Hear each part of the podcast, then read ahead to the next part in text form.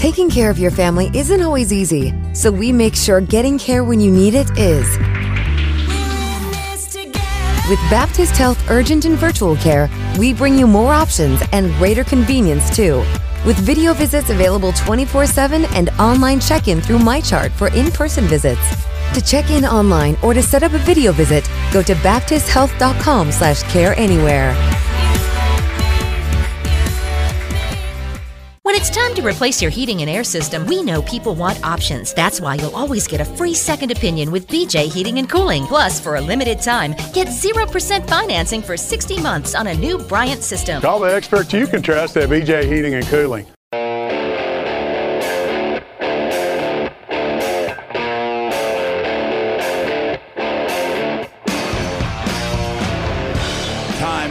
For The Drive with Mark Ennis, presented by The Fitness Market on 93.9 The Ville. The Fitness Market is Louisville's premier location for home and commercial fitness equipment and electric bikes. Find them online at thefitnessmarket.com. Now here's Mark Ennis and Luke Hancock. Welcome back into The Drive here on 93.9 The Ville. Mark Ennis, Luke Hancock here. The phone lines, they are open. 8150-939 is the number if you want to jump in here. 3831-939 for the UPS jobs text line if you want to hit us up that way as well. Luke, it's going to be impossible not to talk a lot about potential candidates to be Louisville's coach at some point in the future. And it seems like almost every time we've identified somebody as like, that makes some good sense here. There's either something's gone south or they've shot it down or what have you.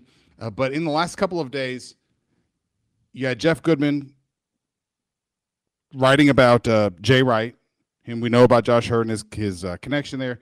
And there are, I always thought it was like non-zero. Like there was always a chance that could happen, just his relationship with Josh. But I always thought that just seemed like such a long shot that he would want to coach at all. And it turns out I'm right. That it's not that he wouldn't come here. He's not going anywhere. Why the hell would I want to work that hard anymore if I don't have to? And I respect that. Absolutely. You and I have the right perspective. You know, if you get to a level, I go back to Kevin Durant all the time. Yeah. Like, you get to a certain level, you don't need, your fake account to go back at Joe Schmo who's sitting on the couch. Like, you get to a certain level, you just don't care. I'm not going to have Twitter if I'm Kevin Durant. Right. Absolutely not. And then with Jay Wright, he left after a Final Four where his best player was injured. He could have come back and had a great team and also, like, done well in the portal and recruited at a high level. Like, he would have kept that machine rolling. And he's been one of the best coaches of all time. Like, when you leave, I got to ask Jim Boeheim this because I did his opening day, rookie Jim Boeheim with me on the ACC Network. And just picking his brain about, do you miss it? Do you wish you had stayed on a little bit? And he said, no, I don't miss coaching in the least. I like going to practice. I like being around the guys. I miss the competitiveness of it. But he's like, when I go to practice, after about 30 minutes, I get tired of watching it and I want to go home. And you know what the best part is? I get up and leave. Like, these guys do hit a point, and especially when the money component, having done it for so long, that's just not the same variable it is for a young coach. It's like, why would you come back and start over or like re-identify yourself if you're Jay Wright at another school? I don't think there's any world that makes sense. No, I agree. So we had that one kind of shot down. And then I know that Mick Cronin, for totally rational reasons, has been thrown around. And I'm sure that there are a lot of Louisville people who were ginormous supporters. I mean, we know Clint. R.I.P. Like, we know his support. I was wrong, Clint. I got to give you a shout out again, man, every time. But were we? Yes. Yes. You know where they finished KenPom last year? 3. Where are they now? 106. Okay. That doesn't make you right. No, we are wrong. We are wrong. No, we said it, man. I thought that'd be a horrible marriage, UCLA and Mick Cronin, and it has worked. And I get it. He's got a young team this year. 106 is brutal. I don't think anybody predicted that. I know they weren't in the top 25 to start the season, but they were in the like honorable mention. They sure. got some votes. But you know, they're 321st in Division I experience. Going young is very tough to do. Now he's built up enough, you know, he's made enough deposits where he doesn't have to worry about any trouble or anything. You know, people are going to say we trust in Mick. But it is kind of wild. They're 6-9, and they haven't looked good in a long time, and it's ugly right now. UCLA. Do you think he survives this year? Because it's going really poorly. Like, I mean, the buyout's huge, I know, but is there a chance they could fire him this year though? UCLA. I don't see a world where that happens. I don't either. But I think the thing with Cronin and the way things are going this year, it's not so much just the losses, which are bad, as much as it seems like he's feeling it, you know, like he's one of those old school coaches, and the demeanor. Yes. It certainly doesn't feel like that translates to the new world of college basketball near as well as somebody, you know, there aren't that many coaches that are older that I feel like, okay, they could transition into any era. You know, I would say Jay Wright's one, Jim Larinaga. Jim Larinaga is who I was thinking of, right? Is certainly one. Mick Cronin is not one where I'm like, yeah, that guy. Are you trying to say that Mick Cronin strikes you as inflexible? A little bit. Well, that's which I was wrong. Hot take, Luke. We were wrong. Mike Cronin. Yes, I know. The Mike Cronin experience has worked out. It has. There's no way they fire that man. But it's not going well this year. Are you, in terms of like being successful here? One, he's super expensive. Let's not like it's going to cost Louisville. It would cost them a lot of money if they were going to do that, unless he does so bad this year that there's a mutual parting of ways, reducing that buyout to a manageable nothing. But Luke, do we want? Is that what you can't with a straight face be Josh Hurd and like walk out and be like, let's take the guy that just got fired at UCLA. It's also your options. Who do I want? I want Rick Pitino to come back. I'll take Jay Wright as number two. You know, there are those guys. Billy Donovan comes in here, great. But who is an available candidate if we get to that point? Like, you gotta play with the cards you're dealt. And if he's one of the options, he's should be, and I would think if it does get to that point, would be very much considered. No concerns about temperament and that, like the very thing you're talking about, the way it plays in the modern and all that sort of thing? Because, like, the next guy, and look, I'm not saying this on your behalf, so if you need to draw, you know, a line here, I'm not going to be offended by it at all. But I'm not talking about it like there's going to be a next year. Me either. Okay. Yeah. Then the plan has got to be to like hit the ground running with the next person. It's you're not talking about it being next year with KP. Yeah. Okay. Well, I'm not saying that. Okay. I'm not saying what you're saying. Okay. Sorry. I just want to make that clear. That's fine. But like if I'm right. Yeah. Just for the sake of this conversation, the next guy's got a lot of work to do with a lot of audiences. No doubt. And I don't know that Mick is the guy that wants to do a lot of work with a lot of audiences. But at the same time, don't you feel like you need someone with the thickest of thick skin to come in? That is not him.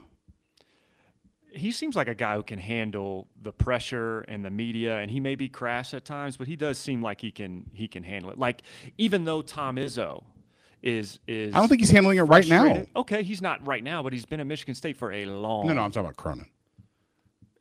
I mean, I'm sure tempers have flared up when you're not playing well, and you know the expectations are really high. He's getting more pointed questions and whatnot, but I just got to imagine this is not enough for you to be like, he can't do it. No, it's not for me. That's fair. I think he does have thick skin. I think he would get back to an area of the country where he would probably rather be. Yeah. I think there'd be a lot of positives there. You imagine somebody like, I got to get out of L.A. Yeah, it's such a weird thing to say. I'll be the back in where it's cold and miserable and be like, this is more like it. I'll be like, sunny UCLA. Nah, this isn't my style. I don't need this. Yeah, I don't want this commute to work. And give me that Ohio River. Yeah, there you go. I'm like looking outside of this month-long weather we've had of just nothing but dreary 40-degree rain and like – that actually, what am I talking about? What if he's like sitting at home? He's like, I don't have to put on sunscreen anymore every day. We are thinking, I mean, somebody threw out, it could have been me, like Dusty May would be a guy who a high profile job, like, you know, he could be up next. I'm thinking, that guy lives in Boca. Yeah. you know, I think about Jim Larinaga and where he's recruited. He's going to get Nigel Pack from Manhattan, Kansas, and Norchad O'Meara from Jonesboro, Arkansas. He's doing the opposite. He's bringing those guys to the warm weather, not leaving the warm weather. That's probably an easy pitch. There are a lot of positives for Louisville basketball, weather notwithstanding. Let's get BJ in here. BJ, welcome into The Drive on Thunderbolt. What's up, buddy? Hey, fellas. Thanks for taking my call. Listen, let's go after the best, man. Let's go after the best. One and only candidate, bring Rick Pitino back. I hang up and listen. Yeah. Well, look, I'm in. Yeah. I think on this side that would be received well. I think it's Rick Pitino is the biggest hindrance to that. He's pretty explicit. Although, isn't it funny with Rick? You believe that 100%? Do you? That's the point. He said it. Yeah. I mean, I can't tell you, Luke, how many times when he says something categorically that I get texts from 4 or 5 of my friends like, "Oh, he's definitely doing the opposite." You hear him say anything, and you to the media, and you think, all right, what, he's not doing what he just said, so what else? Okay, so we know it's not that. Yeah, what other options are going to float out here? Like it is the proverbial. Greece is my last stop. Iona, this is where I'm going to retire. You know, like it's Rick. It's Rick. You know what you're getting there. Yeah, you get the translate. Right. Yeah. Out of hyperbole. I cross it right off the list, whatever he says first. It's like, remember in math, we had to like reduce your fractions? Like that's what you have to do with the things that he says. And it's amazing how many people that have been around college basketball for a long time, like fully get bought in. Like if he tells it to you, it must be true. Right. And he's told like a bunch of people like St. John's is it for me. And I have to believe, like, if I'm not just joking around here, that St. John's is his last stop. Right. But at the same time, like history shows when he says that, that's not the case. Yeah. He is the ultimate coach that he cannot quell any rumors, because the more like demonstrative he is, the less you believe what he the less you believe him. But also, and he likes it that way. Yeah, and what else is he supposed to say? Yeah, like, that's right. You know, get your fan base fired up and tell them you're going to be there forever if you're Iona.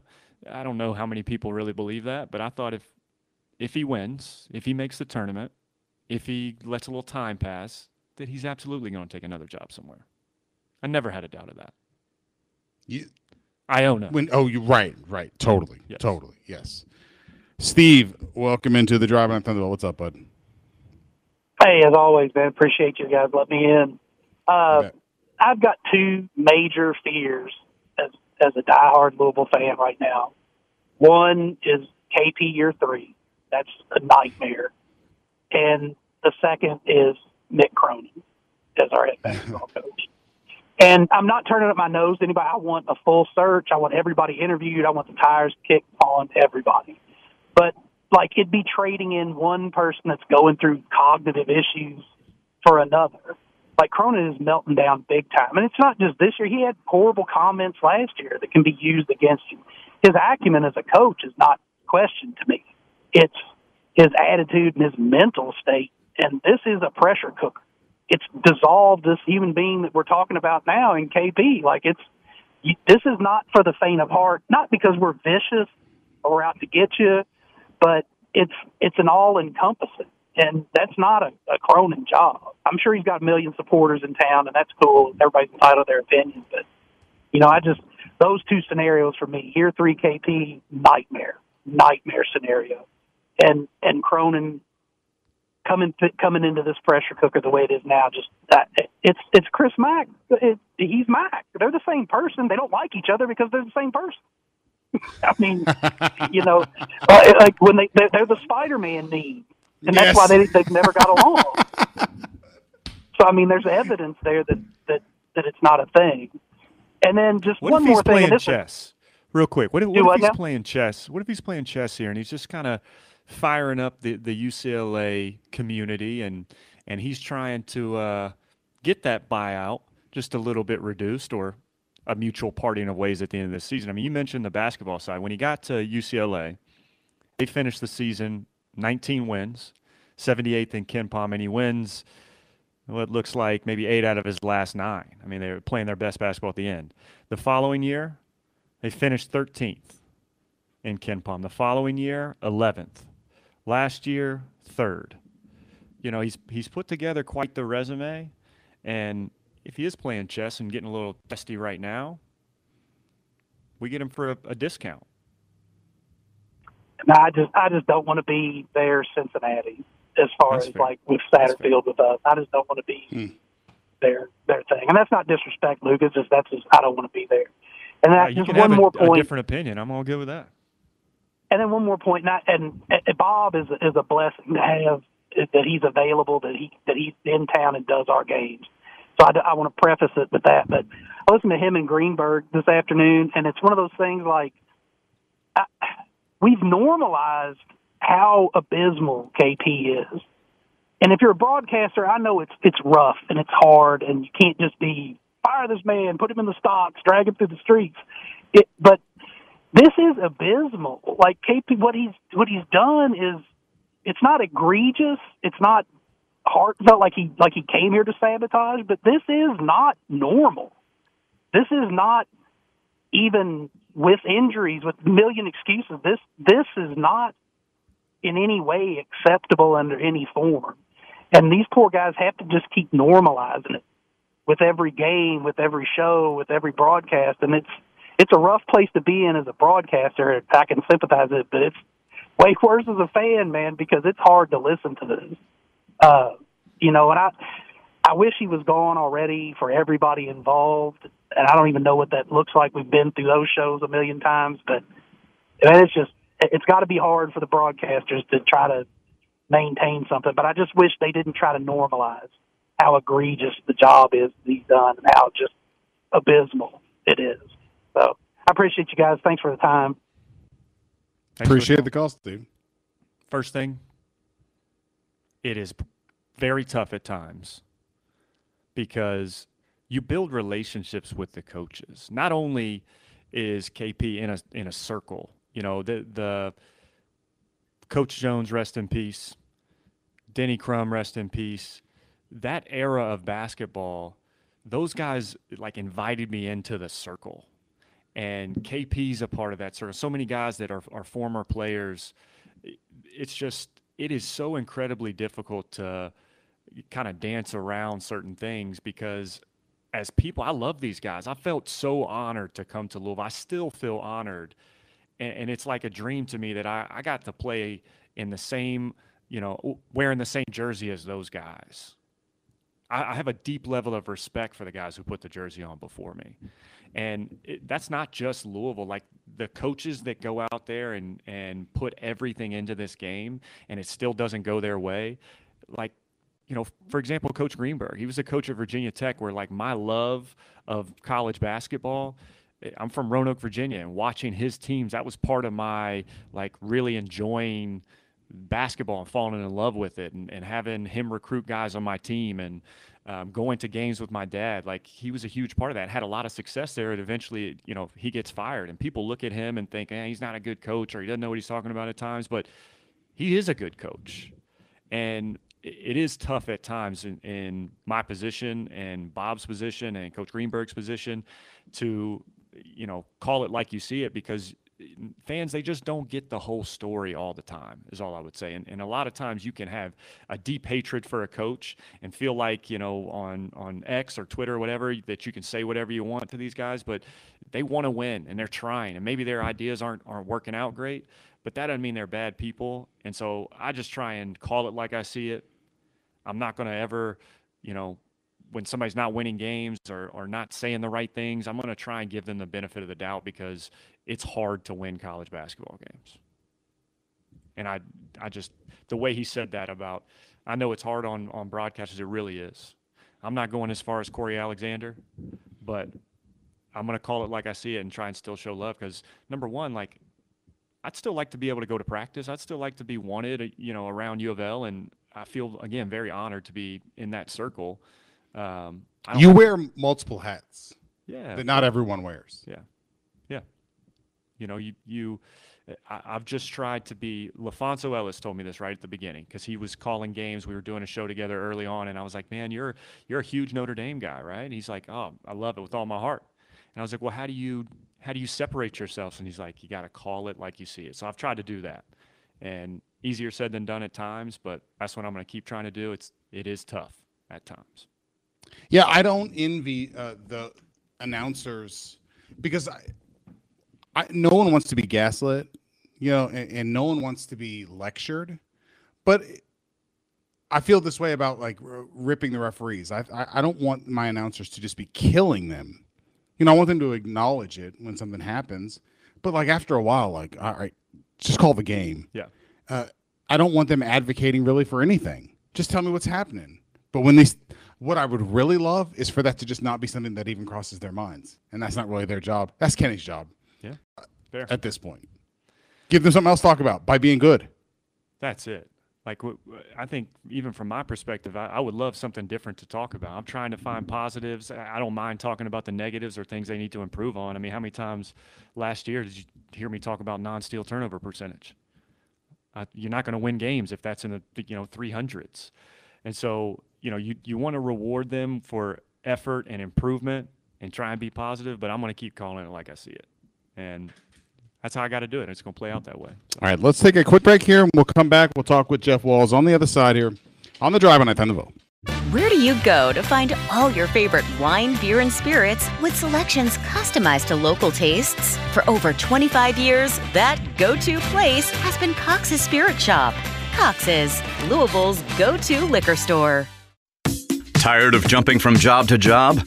How about a career in a recession-proof industry where you can make a difference and help create a healthier living and working environment? The pest management industry gives you the opportunity to work with more independence. OPC Pest Services will give you a chance to grow with advancement. Come be a part of our team at OPC Pest Services. Apply online at opcpest.com/careers. That's opcpest.com/careers.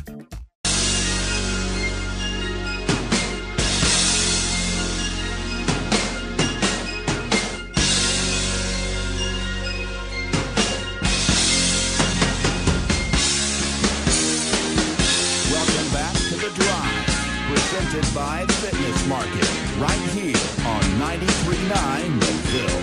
Now here's Mark Ennis and Luke Hancock.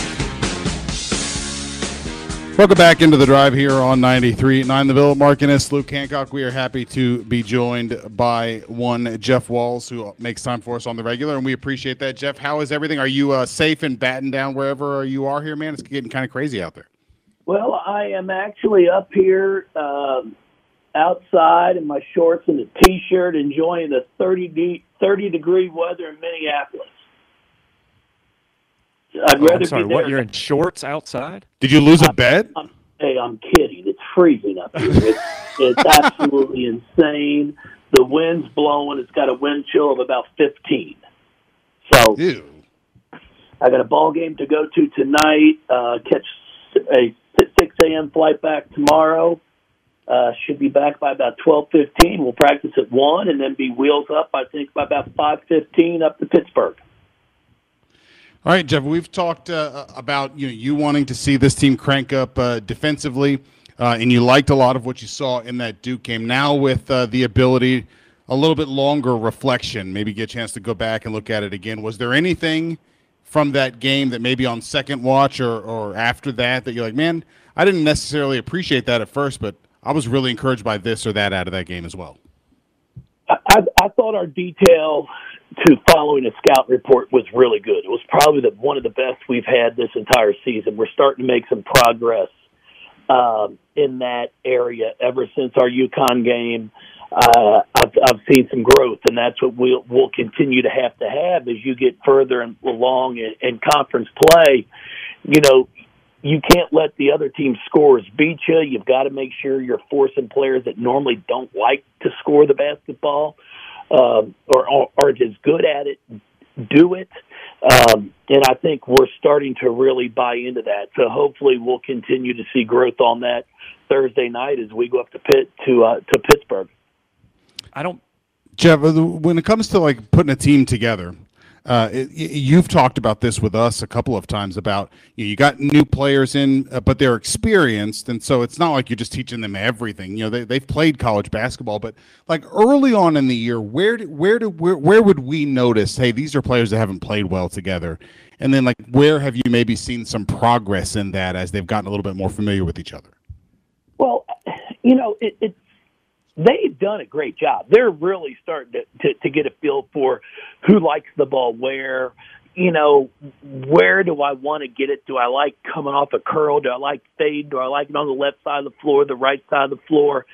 Things like that. But I think really where we're starting to see the growth is just the urgency of every single play. You know, we went through Kiki's 4 years at JMU, and she was Conference Player of the Year. She's 2,000 point scorer, close to 1,000 rebounds. But in her 4 years at JMU, they played 5 top 25 teams in 4 years. For Sid at UMass, she played 3 top 25 teams in a 4-year stretch. Now we've already played 5 before we're 2 games into the ACC, and we're about to face about 6 to 7 more of those games. So I think what they're seeing and realizing is just the urgency you have to play with every single possession and every single game because the talent you're playing against, they're very talented players. They're good enough, without a doubt, to play in this league and have great success. But it's just understanding every night you have to bring your best. Coach, I was going to ask, you mentioned about locking in on that scouting report. Like, what are those variables that are kind of most important? Is it more about knowing when a play is coming? You know, they're setting the ball up with this high pick and roll, and so you know that X, Y, and Z is coming next? Or is it more on, like you mentioned, this player likes to get to their left hand, and this person is a shooter that you have to run off the three-point line? And maybe it's all of it, but where do you see the team going? It's really, Luke, all of it for us, and that's really what's made – this program is as good as we've been the last 17 years. Your scout. We're like another class. I mean, we're another class that they're taking because when they come to practice, especially, you know, today I wasn't there, but my staff ran it and really went through personnel. So today was a personnel day. 2 days before a game, we're going through. Luke likes to drive right. When he drives right, 80% of the time it's pull-up jump shots. When he drives left, 80% it's going to the rim. And with the computer programs that are out there these days, I mean, it's real simple to put into the computer how many times does Luke drive right, and when he does, what's the percentage of his pull-up jump shots and layups. And, you know, then we expect our kids to know it. And then tomorrow will be when we go through their action. We'll, you know, if we get a play call for a couple set plays, we'll definitely go over those. But it's more so, is this a team that likes pin-down action? Do they like to run flare? Do they screen the post? And then we're just going to make sure we drill the action that you're going to see a lot in their different sets that they run. But, you know, for us to be our best, we have to know going into a game that even if they change up a play, even if they run something we haven't seen, most coaches will run the same action within a play.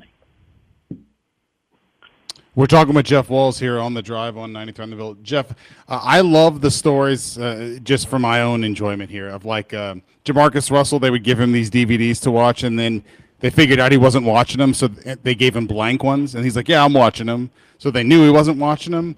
Like, have you ever had anybody try to fake that they did their work for the game plan, that sort of thing? Not somebody on the team now, but just over your career. No, you know what? We've been very fortunate. I did not hear that. I think that's great. I think that's hilarious to give him blank ones. Now, my argument is, was he able to go out and still stop the person he was guarding? You know, and if he was, then just keep sending them blank ones. You know, but overall, no, because we have kids that buy into this. We really do. And, you know, they have fun. There's nothing better than when you go through a scout report and you know it, and they sub someone in the game, and it's like, hey, she loves to go left, or if you make her go right, she'll turn it over. And you jump on that left hand, and she tries to go right, and it becomes a turnover. You know, there's nothing better than it. I mean, we sat in our Duke game, and we're like, guys, we got to pressure the basketball and be in the gaps, and they'll hand you the basketball. And 27 times, we tried to press 2 possessions in the Duke game, and they just ran that thing straight down our throat. And I told him, I'm like, guys, we got to get back first, and then we'll guard him in the half court. And we did, and we followed a scout report. And, you know, when you're pressuring that ball and you know they're really athletic and they're probably going to go by me, I got to have confidence that my teammates in that gap, and we were, and they just handed it to us. And that's following a scout report. That's knowing, challenge them to shoot a three off rhythm and see what happens. And we did all that and just had great success. And Jeff, you talk about being able to like get in synergy or whatever and look it up and hear all the statistics on what they do. Teams can do that on you too. I mean, how often are you self-scouting? And in, you know, some sort of crunch time situation here, how aware are you of your own kind of tendencies? Oh, we better not do that. They know we're going to do that, that sort of thing. Oh, we self-scout all the time, especially in individual players. I mean, that's what we talk to our kids about. It's like, hey, it's your job to change the opponent's scouting report. You know, if you're just a three-point shooter, we got to work on shot fake, putting it on the ground, pull-up jumper. So then they can't just continually say the same thing about you. So it's something that we talk to our players about as the year goes on. Like, can you see here's what they're trying to stop you at? Now we've got to change it. And then as a coach, I take a lot of pride in just trying to do things that most people don't expect you to do. We're not going to always double a ball screen. We're going to jam it sometimes. We'll switch things up. Because I think it's that important, because you don't want to be predictable. And if you can keep your opponent off balance, then you've got a chance to be able to score. And then there's a lot of things. Like, you know, I was fortunate. I work for a man who's in the Hall of Fame right now, and Paul Sandiford, that he used to always tell me, we used to run things. He'd run things at Western Kentucky in the first half, just to see how the opponent's going to guard it. Could care less if we scored. Of course, you want to score, but he's like, hey, I'm not worried about that. I see they switch the back screen. I see they're switching the guard to post. So then at the end of the game, when he wanted to run something to score, we knew how they were going to guard that action, and then we run a counter to it.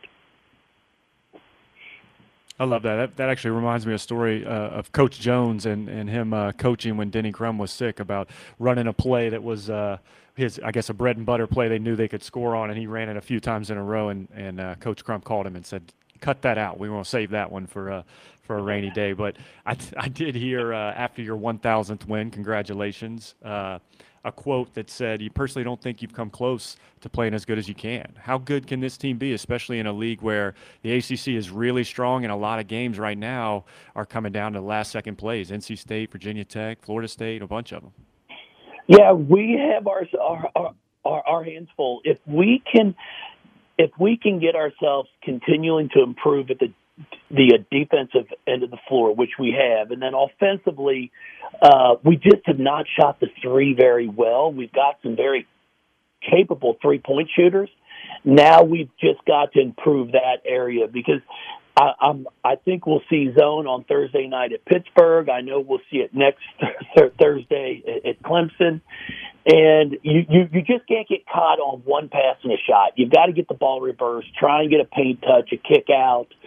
So if we can get our three-point shooting up to 34, 35%, 36 overall, because we're at 29 right now, then I think you'll really start to see us improve at the offensive end, because we're shooting at 45%, I think, as a team from the field, and that's at 29% from the three-point line. So we shoot it extremely well inside the inside the line. Now we've got to just get a little bit more consistent outside that three-point line. Yeah, fans, they hear or they see a stat like maybe they're 29%, and they, oh, that team can't shoot. But how much of it is it shooting versus creating those good shots and running an offense where it's not just one pass and shot, it's facilitating an offense that gets you great looks? Well, it's a little bit of both for us right now. Now, we do get really good looks. And I'm not going to lie. It's one of the things that I've actually praised them about, is we're getting good rhythm three-point shots. Now we just got to stay in the shot and stop fading away and, you know, keeping your hand up, falling back. It's like, guys, there's no style points. Just stay with it and watch the ball go in. I'm getting to a point where I'm going to start challenging him to, you know, if we're going to continue to shoot 29%, at least shoot and go chase it. I mean, if it's not going to go in, you might as well get your own offensive board. I would think that's a better problem, right? If it's not being able to get good shots versus, you know, maybe leaning a little bit or not focusing on the actual jump shot, and you know that your team can shoot it. That's probably a little bit better than the opposite. Oh yeah, no, it is. That's why I'm just waiting for that one game or back-to-back games where we see the ball go in, and then you'll see a little bit of confidence from these kids, and that's all we need, because I'm telling you, we do shoot it well in practice. Now I just need to see it carry over to a game. All right, Jeff, when you have a team that shoots it well in practice and it doesn't carry over to a game, typically, I guess, one, have you had teams like that in the past? And then two, if it changes, what happens? Like, why is it not carrying over from practice to a game? And when it does, what's different? Well, if I had the answer for that, I wouldn't be coaching. I'd be going around and selling that for a lot of money. A lot of times it's just I laugh, and Luke can tell you, as a player, if you've missed 3 or 4 shots and then you get to the rim and you make a layup, and it's like, oh, I feel better. I'm like, you just made a layup, but it's mental, and it's. They see it going in practice. We just need a couple to go into the game, and I think that's going to just take the pressure off, like, okay, it does go into the game. And then you start going, because they know the ones that shoot it well in practice have the green light in games. That's one thing I'll never change on, is that, it's eventually going to go in. We just need to keep attacking the offensive glass just in case it doesn't. And then we've done an unbelievable job of being aggressive and getting to the free throw line. So, that kind of helped offset our lack of three-point shooting. Coach, I love getting to talk to you every week during season and just kind of talk through your ideas about how you're building your team and recruiting even throughout the season. And have you spent any more time on high school girls versus transfer portal girls, and has this season kind of shaped how you feel about the portal and just putting your team together, because there are so many new faces on this team? Yeah, again, I'm out here watching a high school player play tonight. We're always going to recruit high school players. That's never going to change. I've always said, really what's changed is you might not go 4 deep. And if I'm looking for a point guard, in the past, I might have my top 4. And now I might only have 3 of them, because I'm just going after these top 3. And if I don't get one of them, then I just go to the portal. So, it's not as the urgency of like, oh, my gosh, I'm graduating my point guard. I don't have one next year. I got to get a high school kid. It's not there, because there's going to be somebody to be found in the portal that might be able to just give you a 1-year Band-Aid. So we use the portal really to just fill in areas that we didn't get in a high school recruiting class. We've just been very fortunate, and, my staff does an unbelievable job that we have not only gotten really good players out of the portal, but we've gotten great people. It's amazing the class that we have right now of all of our transfers, just how well they blended into the program, how well they get along with all their teammates, and then the impact that they're making, during the games, in the community. It's first class. So, I'm forever grateful for that too, because it's not just winning basketball games, but it's everything else that these kids do. Jeff, when we talk about like the arc of a season, and so starting with a team, certain characteristics, and where you want to take them and get them prime and ready by the end of the season. What are you doing right now? This is basically like sort of square in the middle. Is this where you start paring down rotations, or figuring out, hey, we're not going to fix that problem, we got to just sort of play around it? Like, what's the life cycle? Where are we with the team here in early January typically? Well, because of our depth, we only have 11 that could play. that are dressed. So it's not like I'm paring down a rotation a whole bunch, which is a good thing because everybody's been getting opportunities to play. So that's not going to change. Now, as we go further, it's going to be interesting to see, okay, is Olivia going to need to play 32 minutes a game? Where right now I think our leading minutes, it might be at 26 or 27 a game. That's really it. I'll take that back. Going into our Duke game, Olivia was playing the most at 25 minutes a game. So we've been able to keep everybody fresh, which is great, which is why I think we shoot the ball as well as we do overall. So that's an encouraging thing. And then basketball-wise, we took a few days off because it was our bye week on Sunday. What was our bye, which was earlier than we probably had it in the past because now we're 8 straight weeks of Thursday, Sunday. So that puts a little wear and tear on your body. So we've got to be really smart in how we're practicing, the amount of time we're practicing, and all that good stuff. Yeah, Coach, talking about this time of year again, just the break. I know that 20-hour rule is not in there, so you can practice as much as you want. But with a veteran team, a lot of new pieces, what's your day-to-day like during the break where you don't have those minute restrictions as far as how long you can be on the court? Hour restrictions, I guess, not minute restrictions. We really don't change much, Luke.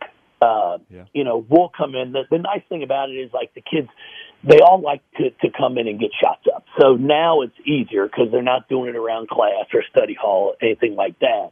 At least they weren't during the break. Now the class started on Monday. We're back back into academics. But before that, for about 3 weeks, we get in the gym and shoot from 10 to 11:15, do some individual work, little group session, and then we'll practice from 12 to 2. That's it. And then I want these kids to enjoy college as well. And I know how long the year is. So I don't want to be burnt out come middle of February knowing we've still got a month and a half left to make a deep run, hopefully, in the NCAA tournament. Well, not just for that reason, but I've told you this before. I would play for you, Coach. Now, it's worked for us so far. So, if that continues to work, then that's great. And I've got players that actually, they get in the gym on their own too, which speaks volumes for who they are. So it's not like I have to tell them every day to get in and get free throws up, get extra ball handling in. They're doing those things on their own because of the pride they have in their own game. Jeff Walls, thank you so much for making time for us on the road. Everybody, safe travels to and fro, and we'll see you out there again soon, man. Thank you. Good luck, Coach. I appreciate it, guys. Take care. All right. Jeff Walls, good stuff from him. As always, he sounded upbeat. I think the Duke game, holding them to 44 points and being as disruptive as they were, I think he feels like they maybe hit a new gear there. Yeah, it's interesting to hear him talk about where the ceiling is, or kind of we haven't played our best basketball yet, kind of where this team can go, and him talking about shooting. I thought he would have really emphasized the defensive end, and that he did see a catalyst there in that Duke game. I mean, you hold a team to 4 points in a quarter, you're doing pretty good stuff on the defensive end, but just kind of how the makeup of the team has developed and what this time, I said it last week when I was on the ACC Network, just this time of year is so incredibly important for teams. Some teams need rest. They got to get healthy. Some team need two-a-days, and they got to really lock in on getting better.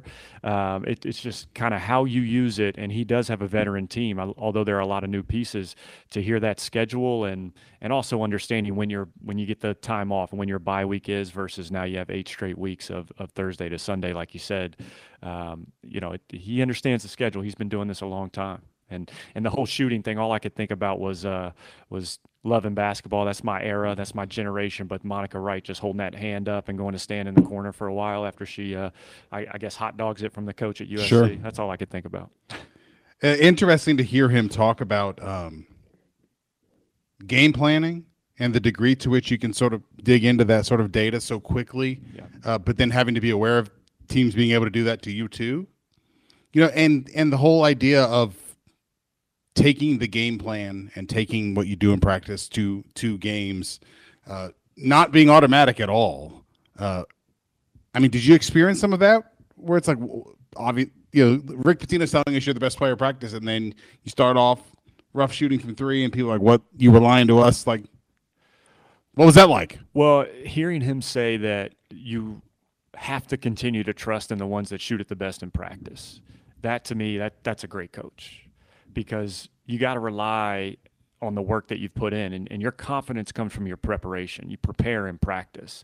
And if you have players that are shooting it great and just haven't quite put it all together on the court, I totally am all in with what he said about you got to ride with those players that shoot it well each and every day in practice. You know, that's what you see. Coaches see so much more than we do as fans or even in our perspective. So I loved what he said there. You know, part of it's getting in rhythm. Part of it's just seeing it go in a little bit. But he's does such a good job of managing, like, overworking his players and building confidence in them and making it fun. You know, I didn't really, wait, what? Yeah, I wasn't really in that mindset or didn't have that coach. I thought you were messing with me when you said that. You're like, making it fun. I was like, aha. But you were serious. No, Jeff. Okay, yeah, right. I like that mentality. I like that when you're, you know, the 16th ranked team in the country and you're having that level of success. If, you know, it shouldn't be all fun and games if you're not winning. You know, winning is fun to me. And all the blood, sweat, and tears you put out, the fun part is getting on the court when it really matters and you're playing against somebody else and fans are in the stands and you're, you know, shots matter. The score matters. You think Mick Cronin makes it fun? He doesn't seem like a guy who's making it much fun. Sign him up. There's no. That's your guy. Back the other way. Yeah. It all makes sense. I know, right there on the line. Yeah. There's no days where he brings out like the wiffle ball or anything like that. We're gonna goof off a little bit at the beginning. No. I did play for a coach that did that. You know, I've told you the stories about. Sure. Even before the NCAA tournament, you know, the lights are brightest and everybody feels the pressure. But when you have a game of wiffle ball before the biggest game of your life, it put everything in perspective. And we had a bunch of fun with it. And, you know, it just totally relaxed us in that moment. You know, when I played at Louisville, we definitely felt different. It felt like, you know, we got a job to do. We're the best team in the country. We got to go out and prove it. So it's kind of, you got to read your team and you got to read your players and, you know, how you've built it. And his teams play loose and free. And to some degree, they rely on making shots. And I think part of it is, you know, is your defense going to be there every single night? And then if you're in rhythm, you can make a run late in the season. You know, you said the phrase, I think you said this just now, coaches see so much more than we do. Mm-hmm. You know, and it's funny because, like, I sit down with, even though he wasn't at practice, he was out recruiting, which is also really interesting that he has that much faith in his staff, and he's got a veteran staff and they're awesome. But I think that's really impactful, even just that statement of, yeah, I left, things are going to be fine. Even though I got a game in a couple of days, it's no worries. Recruiting matters too. Yeah, no doubt. And I think he's done that with us a number of times, but I sit down with Lieberman sometimes and just, here's what I think. Like, I'm watching this, I'm like, what happened there? You know, and what I think is wrong is nowhere close to what's wrong, you know. And I start realizing, like, I don't know anything. You know, listening to him, I'm like, this guy goes right across his face, like, what's that about? And he's like, 15 things went wrong before that happened. Oh, yeah. And I didn't see any of those 15 things at all. It's partly why I asked the question about from a perspective of just making shots. A lot of people will see, like, all right, this team's not shooting it well. They don't have any good shooters. But in reality, like, one thing you look at is assist numbers. Are they getting good shots? Are they getting shots where they can step into them in good positions on the court and knock down shots that they practice day in and day out? And so, you know, coaches, they see not the first level or not just the result, but all the things that lead up to that. And I can't remember when this happened, but I was kind of dissecting in our national championship game, the Montrezl Harrell dunk and steal and everything. And as I'm doing it, I'm like, well, that was supposed to be a switch that doesn't happen with Wayne and I. And then you see Peyton here, this screen looks like it could be a switch, but because he doesn't actually set it, it's a go screen and I stay with mine. And then when my guy goes to down screen, this really, outside of the last 10 seconds of the shot clock, we would not switch this. He would stay, but since it's late shot clock, I switch and take the big, and then we get a pick and roll where it's guard to guard and we can just switch that top screen, which creates the steal and leads to the run out. But it's all planning, and that's why, like, you sounded like a NASCAR pit crew guy with just rattling all of that off, like without even slowing down. Just see the next play. And it was like an avalanche. I was watching it. And you can plan and prepare and have your whole detailed scouting report, but you also have to have, players that just figure it out. Like, Tomlin talks about the great players rise above the X's and O's. Yeah. A lot of times, like, it doesn't play out exactly how you thought. It doesn't play out exactly how they drew it up or told you it was going to happen in your scout. You've got to, adapt and adjust and just figure it out on the fly. And that's, what great teams do, competitors do. Yeah, it seems like that's the balance of coaching, is empowering and teaching kind of at the same time. Yeah, where do you want to be super rigid with your fundamentals or your principles? And then where do you let your team kind of freelance a little bit? And a lot of great coaches will say, we're going to be super rigid on the defensive end and then give flexibility in the offensive end. But, it's the balance. It's the back and forth. All right. We'll take a quick break here and come back and we'll talk about this men's basketball team. We haven't talked about them a whole lot here in this upcoming game against Miami and really the rest of the season. So we'll talk about that. Take your calls, your texts throughout here on The Drive on 93.9 The Ville.